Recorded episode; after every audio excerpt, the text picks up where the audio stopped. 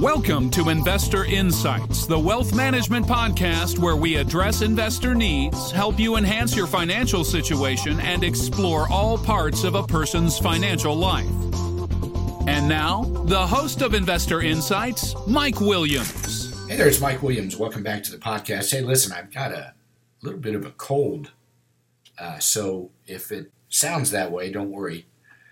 And if I cough, I will try to get it edited out. So you'll excuse me ahead of time. So here we go. Today we're going to call it uh, Embrace a Dip. Earnings continue to roll in as the economic landscapes, which will drive decades of new activity, continue to shift under our feet. If it feels as confusing as it was back in the late 70s and early 80s, don't fret. That's the last time we had a demographic shift as monumental as the one going on right now. And back then, it caused a couple of years of drift as well. Felt like walking in quicksand, just like now. The problem with the generational shift for many investors is that it takes time and its impact lasts for decades, but it is a steady impact indeed. In a world of day trading, headlines by the millisecond, high frequency push button schemes, robotic trade programs, volume explosions, hair trigger interpretations of headlines, and media dissecting of all the data from every direction, saying that something lasts for decades is a yawner. Telling ourselves that 50 million kids will move out of their parents' homes and look for their own household in the next three to 10 years here in the U.S. is not nearly as sexy as telling you the very specific reason that XYZ Corp made billions of dollars this last quarter, but they missed by three cents. Think about it for a second. What's more foolish to pay attention to? It just doesn't feel the same, but it's far more important to know the former than the latter for a long term investor. It's been 35 years since we've witnessed something this dynamic, this powerful, and oddly enough, this overlooked. GDP reports just came out. They were slightly lower than, quote, expected, even as massive shifts are being disguised and digested. GDP growth in the Q1 is uh, its first read was half a percent annualized. It missed consensus forecast of 0.7%. Growth in Q4 was 1.4%. Now, domestic purchase readings were stronger at 0.9%. In addition, the Fed's preferred inflation measure, the core PCE price deflator, rose by 2.1%. That's the fastest pace since the first quarter of 2012. While too many fret over whether or not, uh, by the way, on GDP, I suspect what we will find is that we've had a ritual now for a few years. Q1 stinks. And then after a weak, Q1 the rest of the quarters end up being relatively stronger, comparatively speaking. What's interesting is that I think years from now we're going to find out that these last few years where we've had these odd readings in the first quarter, we've blamed it on weather and fears and market corrections and all sorts of hysteria. But I think we're going to find that somehow they changed the way they read data and some seasonal adjustment was being done incorrectly. I, I, I, truly believe it'll be years from now, but we will have forgotten it by then. Here's the thing though while too many fret over whether or not oil, for example, is going to go back to $100, too many more will miss the engineering breakthroughs, the tools, the advances, the services and product shifts of future transport, future energy channels and future communications. Saudi Arabia is finally getting it, but that will be a painful process. They're in the midst of raising money for what? For the time after oil, as they called it. Think about that. That's a huge, huge statement.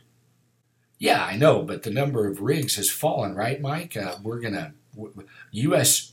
production is going to plunge, isn't it? Well, listen, we've gotten real productive rigs have gone down by 70%. They're at their lowest level in years, even when fracking just started. But guess what? Production has only dropped 7% since last June, after having doubled in the previous five years. That means that we now are only up 93% in the previous five years. Listen, there's going to be a time that we're going to stand at a plug for the same minutes we stand currently at a pump. We will exchange far fewer dollars for the same end result 300 miles or so of movement. The question we should be asking ourselves is not whether oil will return to $100 or not. Sure, there's going to be some oil companies that will do just fine. But we shouldn't worry about the $100 magic price. What we should think about is what will the economy do here and abroad with the hundreds of billions of dollars that it will no longer need to spend on gasoline. Think about that for a second. Around the world, every year, hundreds of billions of dollars are spent for gas. Think of the time when half of that won't be needed anymore and then eventually none of that. Listen, we've talked a lot about fears. I say again, there will be a time when we will thank our lucky stars for the, for the rampant fear the marketplace still feels. As noted in your members area, rampant, dim, and fearful views of the future have not just helped corporations do massive work on their collective balance sheets but countries too. Here's the deal consumers can get a swipe as well to take advantage of the still low rates as deep seated fears remain in place. What's causing those rates? A dynamic demand for bonds because they're, quote, safe versus the expected fearful view of stocks. Fixed mortgage rates, for example, are still within literally basis points of all time record lows. There may never be a better time to refinance a mortgage or take out a new one.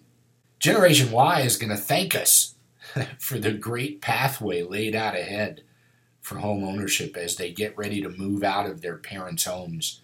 Applications for new mortgages have surged by almost 50% since late in 2014, largely in response to low and declining mortgage rates.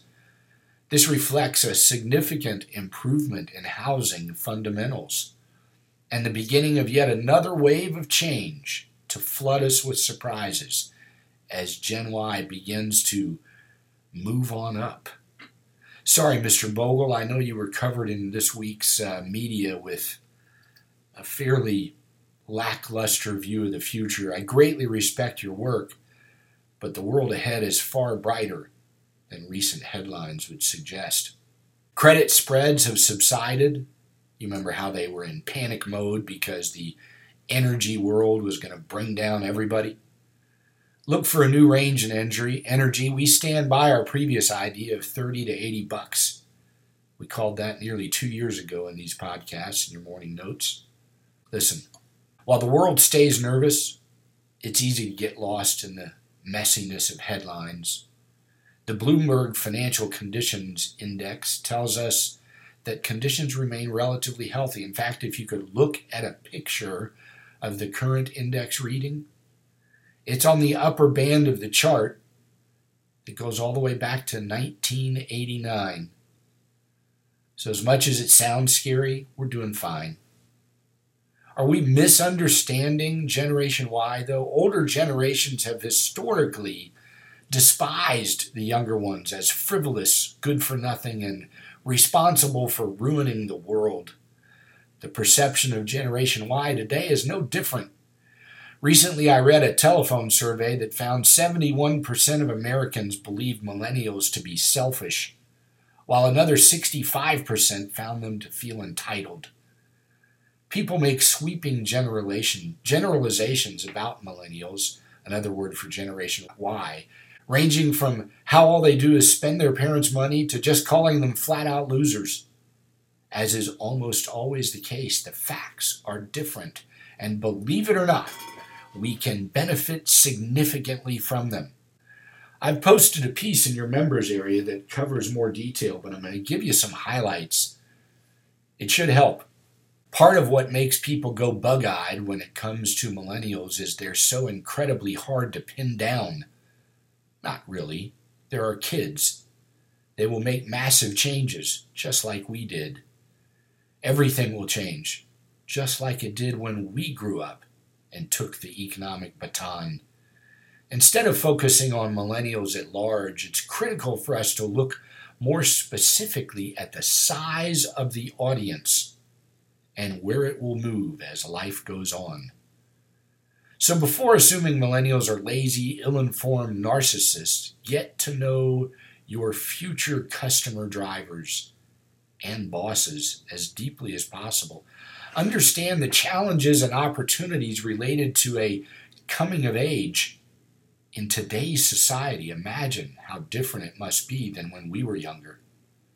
Understand their differences between being fresh out of college, there's more of them these, these days, looking for a more challenging job, and setting out to start a family in the world we have. These realities are so different, yet they all get bucketed into the same stereotype. Make sure you know the barbell economy as it is just getting rolling, and it'll be here for the next 30 years by looking a bit closer, you may be pleasantly surprised by the diversity and passion coming from today's young adults. As the data will show when you finally read it all, they're some of the most competitive, altruistic, and educated people this planet has ever known. That is exciting. So, the bottom line let's pray for another panic and be prepared to take advantage of it while most will run again mistakenly and assume the worst. The future is far brighter than we can currently perceive. Hope these thoughts have been helpful. Thanks again for putting up with my cough. Hope it's better soon. I hope you have a great day and thanks for joining us until we see you on the next podcast. May your journey be grand and your legacy significant.